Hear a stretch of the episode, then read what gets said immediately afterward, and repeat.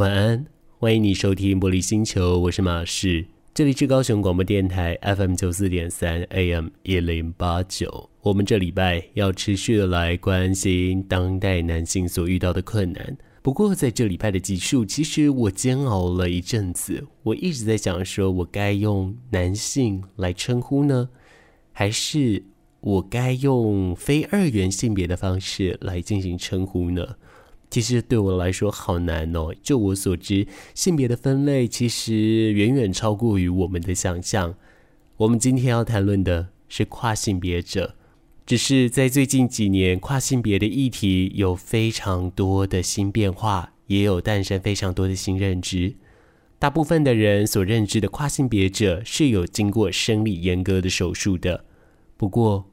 我们今天的故事分享者。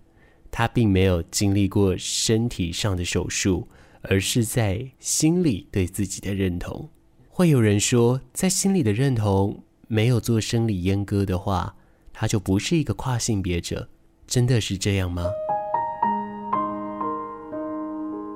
而他们到底会遇到什么样的困难呢？今天在玻璃星球，邀请他们来坐坐了。在玻璃星球当中，我们要欢迎 Jackie。Jackie 晚安，大家好。Jackie 是一位跨性别者，只是说在现代的环境当中，我们想到的跨性别者，大部分都还是可能要进行手术后才叫做跨性别者。但事实上，在近几年来说，这些定义有了非常大的改变。哎，改变到可能像是有了心理的认同，他就可以是了。那我想，Jackie 好像就是其中一个是这样的一个例子哦。Jackie 原先是一位生理男性，那后来呢，不想要被这二元的性别给捆绑住，而在心里找到了另一份的一个心理认同。先帮我们形容一下目前呃在性别上您自己的一个认同方式好吗？哦，好啊，我我觉得我自己是一个非二元的性别认同，这样，因为我觉得就是既有的好像只能分男性或者女性这样子的一个框架，嗯，有一点限缩了每一个人非常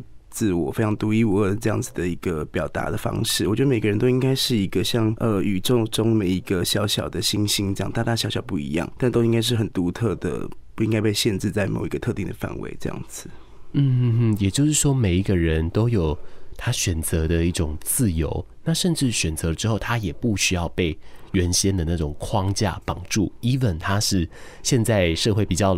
呃好理解的方式，但那个没关系，因为那只是在当下这个社会来说，大家想要理解的状态。可是，一旦理解之后，哎，我们就可以有了更多的包容，我们就可以有更多的一些同理，我们就知道怎么样跟他们来进行相处了哦。今天会在针对于 Jackie 对于自我的性别认同上有一些一番的琢磨哦。当然，同时也会询问的是他目前身为生理男性的时候哦，他所遭遇到的一些可能生理男性上会遇到的一些困难了。那么，我们从这里，我先询问本节目的形象问题，你知道夸父是谁吗？有听过。OK，呃，基本上我们呃小时候上课国文课《山海经》一定会有啦。如果没听过的话，基本上他应该上课不认真，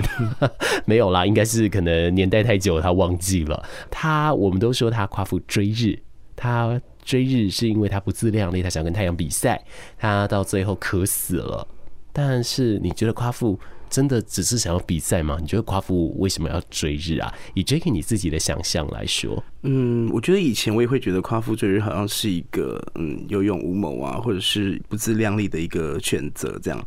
但我后来呢，就是因为这次要参加你的节目，然后我就有稍微再再做一点这样子资料的收集。然后呃，我我查到有人说他是为了想要寻找水源，然后或是各种方式，就是他的原因其实也没有很特定。但我觉得呢，我自己想一想，就是我觉得像夸父这样充满好奇，或者他想要亲身去探究，呃，用他自己的方式去找寻答案。虽然旁人看起来是很无厘头，或者是很不自量力的一个举动，但其实我觉得某方面是蛮有一个实验精神，或者是蛮有一个科学精神的吧。我觉得。嗯，就是一个蛮有敢于开创的哦。其实 Jacky 有针对了这样的一个问题来去做呃爬书的功课哦。我想可能跟目前的一个身份有关系，因为目前在就读硕士班哦，硕士班，我现在是 高一性别所的研究生这样子。嗯呵呵，对我我也是研究生，辛苦了，辛苦了，我知道 六学分就很恐怖了。目前硕几了？硕一下学期了，硕一下学期了，还习惯吗？嗯，可能未来会越来越忙吧。那目前在呃所上的一些环境上来说，呃，是是那个氛围是好的吗？我觉得研究所的氛围比起我自己接触从小到大的那个教育的环境，我觉得是还蛮自由的。然后那个大家的讨论是非常热络的，然后一起去研究或是呃追追求一个。不一定有答案的一些问题，我觉得很有趣，也可以就是脑力激荡很多事情，这样。比方我是谁，我在哪儿吗？之类，或者说，呃，这个世世界上的性别是如何而来的，怎么定义的？然后我们可能有什么呃，从以前到现在不同的看法，这样子。马斯是水瓶座，你刚刚开启了我的想象，我好好奇哦。欢迎来上学分班哦。再问下去，我大概就真的要要写另一篇小论文的，先不要哦。我们先回来了，因为刚刚问到了关于环境的部分嘛。那我个人就会好奇了，以目前的生活来说，因为目前您是以一个啊、非二元性别的方式来生活，在外观上来说，呃，您是一位生理男性，可是心理来说，呃，您是以一位诶比较偏向女性的光谱这个方向来进行生活的，那您自己可能也是比较享受目前这样子的一个认同形态跟这样子的生活方式，在这样子目前的状态，因为它毕竟是个过程嘛。他以前可能还不是的时候，可能有一些可能生活上比较受不了的地方，或是等等之类的。但是以现在来说，我相信在现在还是有一些困难。但我们先从开心的地方开始。目前以这样的方式来生活，你觉得目前生活当中比较自在、比较或者比较开心的地方是什么呢？嗯，我觉得我呃。生活空间，或者是说我的家人朋友的理解程度都蛮高的，给我的自由度也很高，所以我目前的各方面都还还蛮自在的。不管是我自己的呃自我认同啊，或者是说我自己的对于装扮的想法等等的，都还有很很多的。自由自在的空间，这样呃，让我蛮开心的。因为您刚刚提出了一个说自在的部分，是因为周边环境的氛围，是不是？其实代表说，可能在您周围当中认识的其他的跨性别者，他们可能在周边的环境相对而言，可能没有办法这么的友善。因为如果是这样的话，很难会有人把它当成一个类别去。提出来的，所以是真的是这样子吗？我先讲我自己的部分好了。我觉得虽然说这个我自己的感觉到那个社会的友善的程度是有越来越好，然后而我自己身边的家人朋友理解的。接受程度也蛮高，但是我觉得这也不是一夕之间凭空而来的。就是我相信每一个不同的跨性别者，在他自己的生命历程上，都一定有很多困难跟冲突的地方。这样，那因为我自己也在那个高雄的同志热线做义工，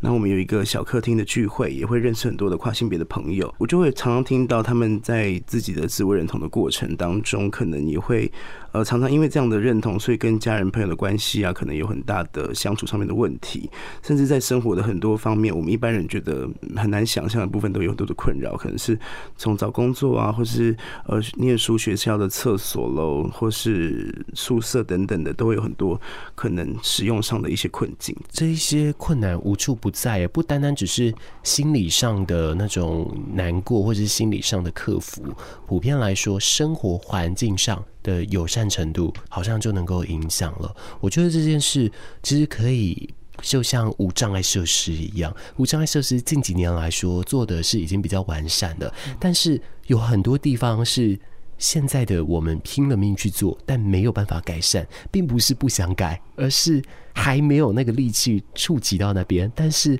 大家都很乐意相信，他们正在努力的改善。在对于跨性别来说，这样子的一个意识。也同样是如此的，都同样是慢慢的要塑造一些更友善的氛围，只是说在这样子的友善氛围的营造当中，有一些东西还没有办法这么快速的去碰触到就是了。如同刚刚 Jackie 所形容，你自己在整个环境上，诶是比较友善的，可能过程当中是非常非常有爱的，但是这些爱是外在所给予你的。对于你自己来说，你在走这一份身份认同整个一个过程当中，你会有曾经厌恶自己的时候吗？我先聊一下我自己的性别认同好了，我就我自己归纳出来我自己的经验，就是我的认同有三个部分，然后那第一个就是可能小时候念书的时候，国高中的时候，我会觉得，哎，我我我是一个比较阴柔的个性，那我身边有很多可能。比较起来是比较阴柔的男生朋友，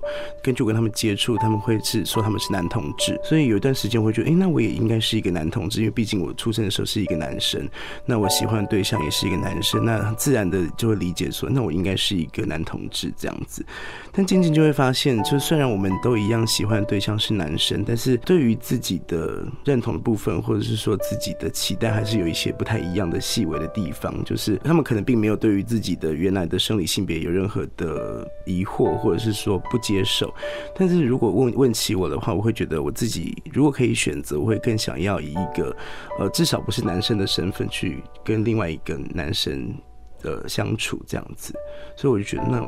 好像跟男同志又有一点不太一样的地方。那我后来就是又又这几年，在二零一六年的时候，我开始接触婚姻平权的议题，那也认识了一些。呃，相相似的朋友，然后我也那个时候开始接触到跨性别这样的名词，那我觉得啊，原来我这么多年的一个疑问或者在寻找的一个呃所谓认同的分类，有一个相对比较好的答案，就是跨性别。那我应该就是一个跨性别了吧？就是因为我自己的期待跟我原来的生理性别其实不太一样，这样子。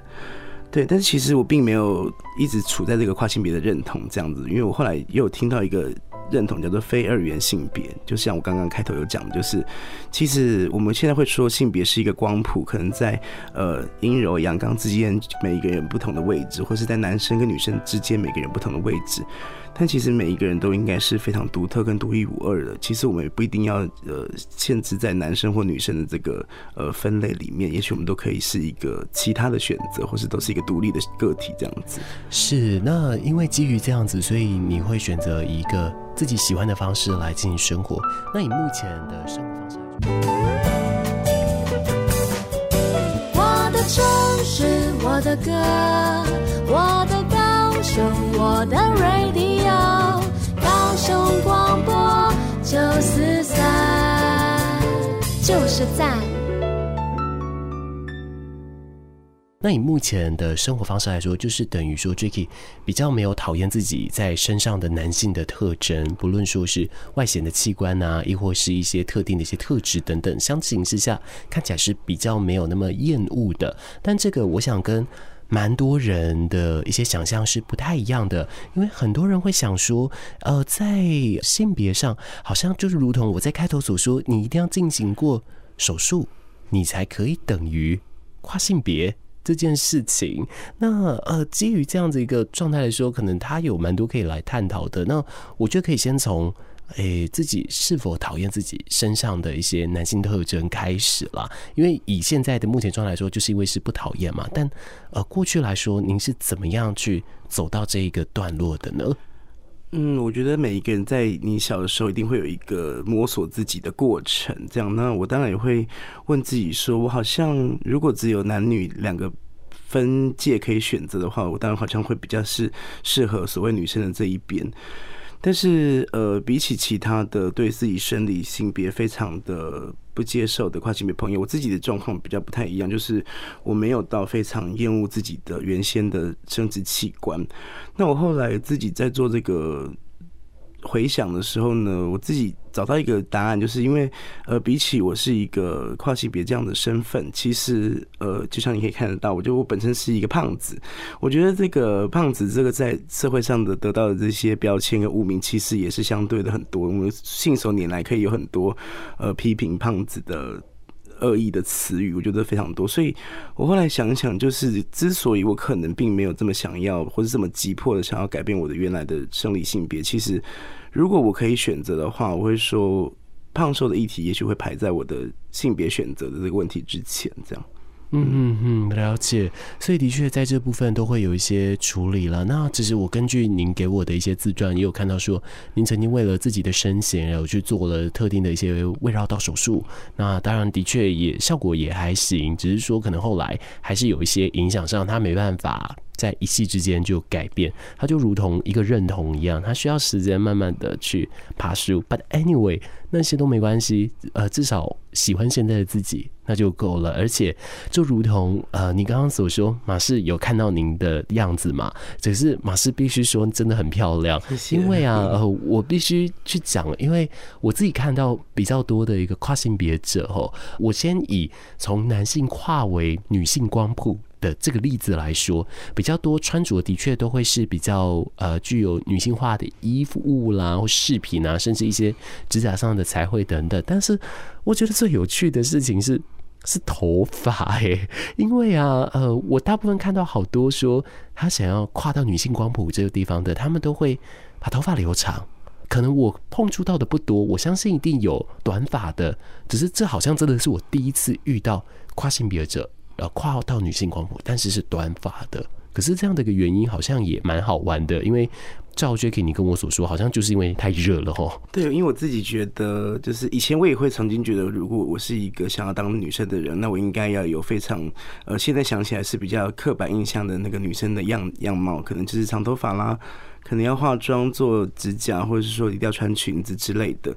但是后来呢，我自己近近年我会觉得自己是非二元，或是就是。性别不应该被限制在这样子的二分的世界里面，我就会觉得，那我可以尝试更多不同的可能性。因为一方面就是南部也很热，就是如果你留留长头发的时候，其实也不太好整理。反正头发是可以变换的嘛，有时候短发，有时候长发，有时候染发，有时候不染发，都还蛮好玩的。所以就是一个可以变换的一个地方，这样子。嗯，而且发质很好。等一下下节目再告诉马是用哪一排的洗发乳。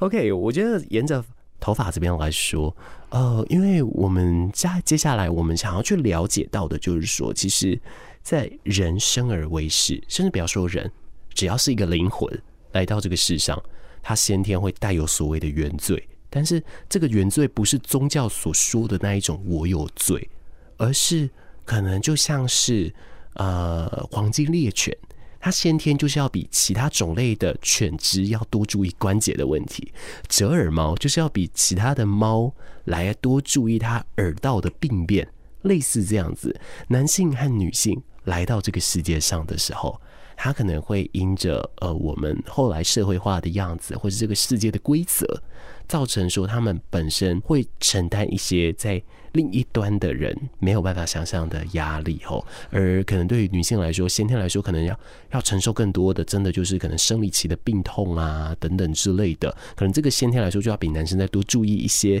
那以男性来说，好像先天来说就是一定要多担负一点经济，甚至是那种所谓的孤独前行的的压力存在。我目前都把它统称于一种原罪。我想询问的是，在您的这生命经验当中，尤其啊，又是从您认同您的这个心理的性别光谱的时候，哪一些的困难或哪一些的煎熬，它是因为您是生理男性而起的？那目前有没有克服了？呃，我觉得我们就是至今都还是处于一个性别很二分的一个时代跟环境，尤其是在台湾或者是在华人的文化社会里面这样。那性别二分自然就会对男人或者女人有很多的要求，很多的期待跟责任吧，所以就会要求说，男人应该要怎么样啊，女人应该要怎么样，男人不能怎么样，女人不能怎么样这样。那我作为一个呃原生性别是男性的人。呃，自然第一个会被要求的就是你要阳刚，阳刚再阳刚这样。所以当我想要做一些不是这么阳刚或者是比较中性的打扮的样貌的时候，就会遇到一些不理解的批评吧。一开始的时候，小时候这样。那那个批评呢，不会是来自于每天朝夕相处的父母或者家人，很多时候是那种久久会看到你一次那个那种亲戚朋友，一年过年看到你一次，然后就觉得啊，你怎么说现在长这样，现在 j a c k 怎么长这样子啊？什么好像有点不男不女的。当然，也不会是直接让你听到，可能就会在辗转的那种耳语或是闲言闲语的这样子。我觉得这种比较令人不愉快，比较让人沮丧。嗯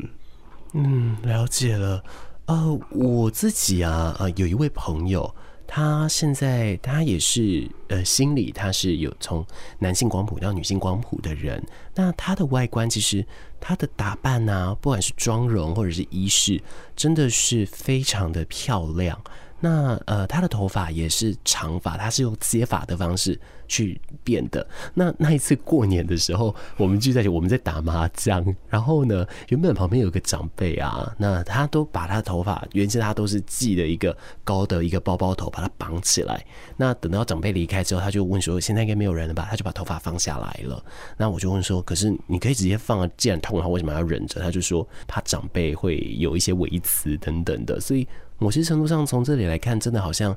目前还还有一点很难去跟长辈得到一个这样的一个沟通。可是很棒的是，Jackie 反而在跟自己的妈妈在做这样的一个沟通的时候，其实没有这样的一个问题哦，妈妈比较能够接受哦。嗯，我觉得，呃，就像我刚刚讲的，就是我觉得跨性别的父母通常呢，就会可以在日常生活当中观察到他的小孩会有一点的不一样。那个不一样，可能不是呃一瞬间的，可能是很日积月累的一些点点滴滴的小细节这样子。所以，呃，我觉得我我自己在做一个比较嗯中性的打扮的时候，其实我的。我我妈妈其实一开始并不太能够接受啊，讲真的，就是因为她的背景是，呃，她年纪蛮大，然后就是那种军工教的背景，所以其实，呃，很多朋友或者她自己的朋友都会觉得啊，你妈妈其实很不容易，蛮辛苦的，就是，呃，可以接受她的她的儿子变成，呃，比较中性的打扮，或是比较像女生的样子。但我后来呢，跟她的相处，我也会觉得说，她其实是有很多的爱跟理解在里面的，她就觉得说。呃，其实因为我我我父母亲在我小时候分开嘛，所以他就觉得说，那他自己还没有办法在呃家庭的部分提供一个很相对比较圆满的家庭的呈这样的呈现，那他是不是可以在其他地方给我相对比较多的自由？所以我后来跟他有时候聊天的时候，我我得到了一些讯息是这样子。这听起来很像是所谓的弥补哎，但是 Jacky 你自己有觉得这是弥补吗？一开始我会觉得这是一个弥补啦，但是后来我觉得他也真的比较可以接受说，呃，你是可以做你想要的事情，而且我觉得，呃，年纪渐长之后，那个父母跟子女的关系会有一个很微妙的转变，就是以前我们可能都仰赖父母亲的照顾啊，然后不管是经济或者是精神上，或者是柴米油盐等等的，但是当我们长到一个年龄之后，他们相对也很也就比较老了。那很多时候，我们那个照顾跟被照顾的角色就会转换，所以他们现在我也是作为一个家庭的照顾者嘛，所以其实，呃，他们你父母亲也会看到你对这个家庭的付出，或者说你现在就是一个呃他们被照顾的角色，那他当然就会觉得，那呃，我更应该要给我的小孩多一点支持，因为现在他还是很用心的在照顾我们这样子，所以我觉得那关系的转变也可能是我相对有比较多空间的一个呃改变吧。刚刚这边提到了您的。妈妈，但是父母在您蛮早的时候就已经是分开居住了。妈妈目前可能已经是接受，甚至或许还会跟您来讨论说哪个品牌的洗发乳、沐浴乳很好用啊，等等之类的。如果是爸爸呢？爸爸目前跟您的相处状态怎么样？因为他们在我在国高中的时候就离婚嘛，我一直都是跟着妈妈这边生活。其实爸爸那边就很久没有联络，或是久久的联络一次。那那个。其实从一开始的就是比较不熟悉或者比较陌生，后来就是比较疏远这样子。那我觉得比较起妈妈跟爸爸的那个相处模式，我觉得可能不也不见得只有我。我觉得很多的呃跨性别或者是甚至同志出柜，我觉得很多时候第一个选择讲的对象可能都是妈妈，这样觉得妈妈可能比较能够理解啊，或者说呃爸爸的角色好像都是比较。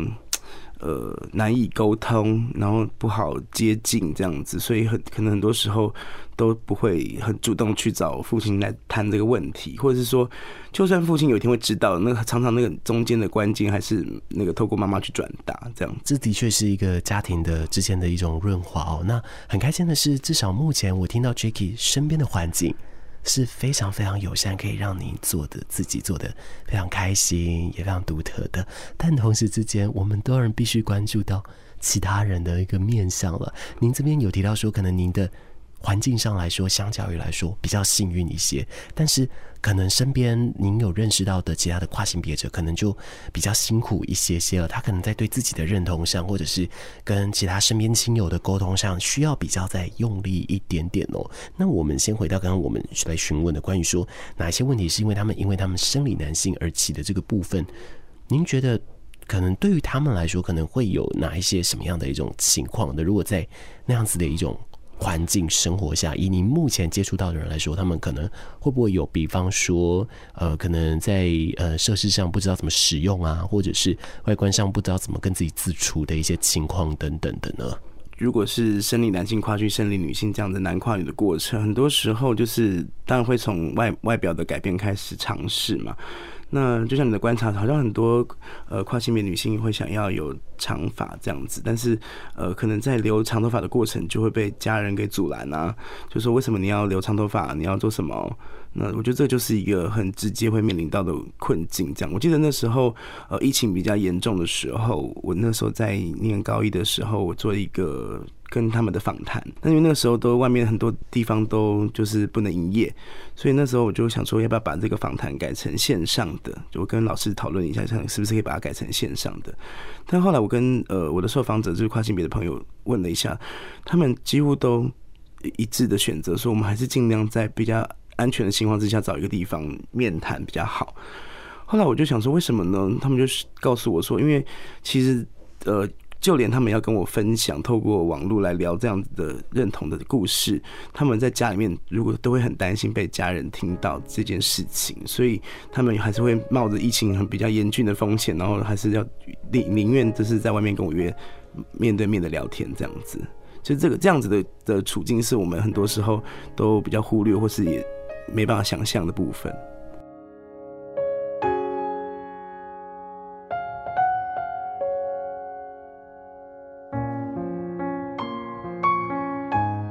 我们都说，面对自己、认识自己、爬梳自己是一个人生很大的课题，而这样的课题需要很多时间去处理。可是，可曾想过，身边的人居然会用一些可能因为不符合他的价值观，或者是不符合主流社会期待的方式，而打压你去爬梳你自己？这件事或许对于现代社会来说，可能就是我们所谓时下用语的一个 bug 了。那但是这个 bug 它有没有可能去解决呢？我相信有的，只是说它或许没有办法在现在全部解决，但是它可以逐步的一个一个去解决。这解决的方式，最要从最一开始就是要先从不讨厌自己开始，而且把自己的快乐影响到身边，让自己的身边环境都充满着非常快乐的一些状态哦。我们再回头来去。框架就是说，我觉得目前我已经很明确的感受到说，呃，您自己做的这样的一个光谱转换呢，是因为您想要做您自己的一个样子，用你喜欢的方式来生活了。那我们这边，我们最后再来追问一件事情，也就是说，嗯，在这样的一个追寻过程当中，我相信有辛苦的地方，但我相信快乐的事情永远都大过于那一些辛苦。而在这个部分的话，我们从回归到一个更、更呃，可能更 rough 的一点的一种面向，也就是说，为什么呃，现在回想起来，为什么你当时会想要这么勇敢的把自己做心理性别的转换呢？这个主要的原因，你觉得除了刚刚我说的 be yourself 之外，还可能有什么？那这个中间。身边的人给的一些具体的支持是什么？就是简单来说，就是就像你讲的，我不想要被现在这些框架所限制我自己的发展或者是期待，这样，那就是。如果问到我为什么会想要转换，我会觉得这好像也不见得是一个很明确的转换。我会觉得这是一个恢复到我自己的一个状态，就是我一直不管我有没有知道这一些不同名词的上面的认同的分类的标签，但是我一直都是按按照我想的模式去过生活，只是用自己模式过生活的同时，我找寻一个比较类似自己的一个呃分类的认同这样子。所以我就会觉得，觉得这比较像是一个恢复到自己的过程。那。呃，为什么这么勇敢？我会觉得我选择了改变，可能也常常会是改变选择到我吧。就是他可能知道我可以是比较有力量去做这样子的实现的一个人，那或者是说，也许呃有很多人更没有办法发声，或是没有办法让别人看得见，或是比较甚至更没有勇气去做他自己想要做的样子。那如果就是讲一些比较热血的话，就是我觉得我可以去冲撞，我可以去。挑战别人的价值观，我觉得是一件还蛮有趣的事情，所以我还蛮勇于做这件事情的。嗯嗯嗯。那而这样子的一个挑战，呃，就会在这一些冲撞当中，我们会看到更多不一样的形态跟状态，而也因此我们的世界才多元。但是这些多元都是为了让我们更加理解身边的人，而更加促成这样子的社会网络的安全跟美好哦。我们节目最后啊，我们回归到原先提到的问题，我觉得除了刚刚说的这种勇敢啊，跟很乐于享受做自己的事情之外，我在这一个系列的节目里面，我都把这样的人称为现代夸父，因为对我来说啊，夸父追求水源或者是追日，不管是哪一种都好，因但是对我来说，我不认为《山海经》诞生的那个年代在先秦。而秦代他可能写的是在黄帝那个时期，我很难去相信那个时期的人不知道太阳追不到。那如果我建立在这样子的基础之下，他为什么要追呢？而我就马上联想到了我以前听过的一个上古神话，就是好像有人讲到说，你接近太阳之后，你可以跟他许愿，太阳会帮你实现。突然我就感受到夸父有一种很心酸的感觉，他好像。追寻着太阳是为了他想要寻求他那可能很遥不可及的那种很微小的愿望，所以他愿意因此承受那个时代的人甚至后代的人的嘲笑。而我当时感受到最难过、最难过的事情，就是他想要让他死去的妻子跟女儿再一次回到他身边来。这是我自己。当下我感受到的部分，当然这不是绝对啦，这是我自己去填空之后我感觉到了。那我们在最后啊，我就是以这样的一个精神，我再一次的来反问。我们回到第一题，原本说到说夸父要追日，是因为他可能想要追求水源，以及追求一些让其他人都好过的一些方向。但是我们经过了这一段的对于自己生命的爬树的旅程之后，Jake，你觉得夸父他？为什么要追日？你觉得你的答案有变吗？那呃，在这个部分，我们再来多细问来说，你觉得呃，现在你认为的夸父追日的这个原因，这个形象套到你身上，你觉得自己像不像一位夸父呢？嗯，我觉得就像你讲的吧，就是夸父追日可能有很多的可能，然后他可能也可以是很有意义的追寻，因为他有可能是追求一个未知，他想去追求他的理解。我觉得对我来讲，他都是一个嗯很有勇气去尝试未知的一个人。我觉得是一个还蛮有趣的事情，就是呃追求未知到底是。呃，有勇无谋呢，还是不自量力呢？还是非常的有有有勇气？我觉得这个在每个人想法里面可能都不太一样，但我会觉得至少他愿意尝试就是一个很好的开始。而且很多时候我就会觉得结呃过程会比结果更重要。就是结果也许外人看起来是失败的，但是我相信在那个过程当中，夸父也好，或是类似夸父情况的人也好，一定可以从那个过程当中经验到自己的不一样。或者学习到什么东西这样，但如果你问我说，我觉得我看夸父像不像的话，会觉得至少有一个雷同的地方，就是我们都在做一些别人可能不太能理解的事情，或是别人呃褒贬不一的事情，这样我就会觉得呃这个部分可能是雷同的地方吧，就是可能在很多人的想法里面，性别可能就是一个很固定的男女的存在，他们也会觉得你追求一个。第三种性别也好，或是非二元的性别也好，或是跨性别也好，可能都是很荒谬的，或是很可笑的这样子。所以说不定他们也会这样子定义，呃，我们这样的人吧。嗯，是的。但是不管怎么样啊，我觉得不论是追求一些呃世人所无法理解的事情，或哪一种都好，我觉得就是持续做自己喜欢做的事情就对了。而现在也很开心，我。感受到我经过这一个呃将近三十分钟的访谈的时候，我很开心。我看到一件事情哦，就是呃 j a c k i e 已经不是当时那个很用力的想要有女性化的特征的人，而是现在的所有的打扮是因为我自己喜欢那个寻常程度，就像是我可能喜欢吃肉臊饭、喜欢吃蚂蚱加香菜一样的道理哦，就是因为是自己喜欢而做，而不是刻意的想要女性化而做。这是我今天的访谈，我感受到我最暖心也最开心的一个礼物。谢谢你给我这份礼物，同学，谢谢你来到节目了。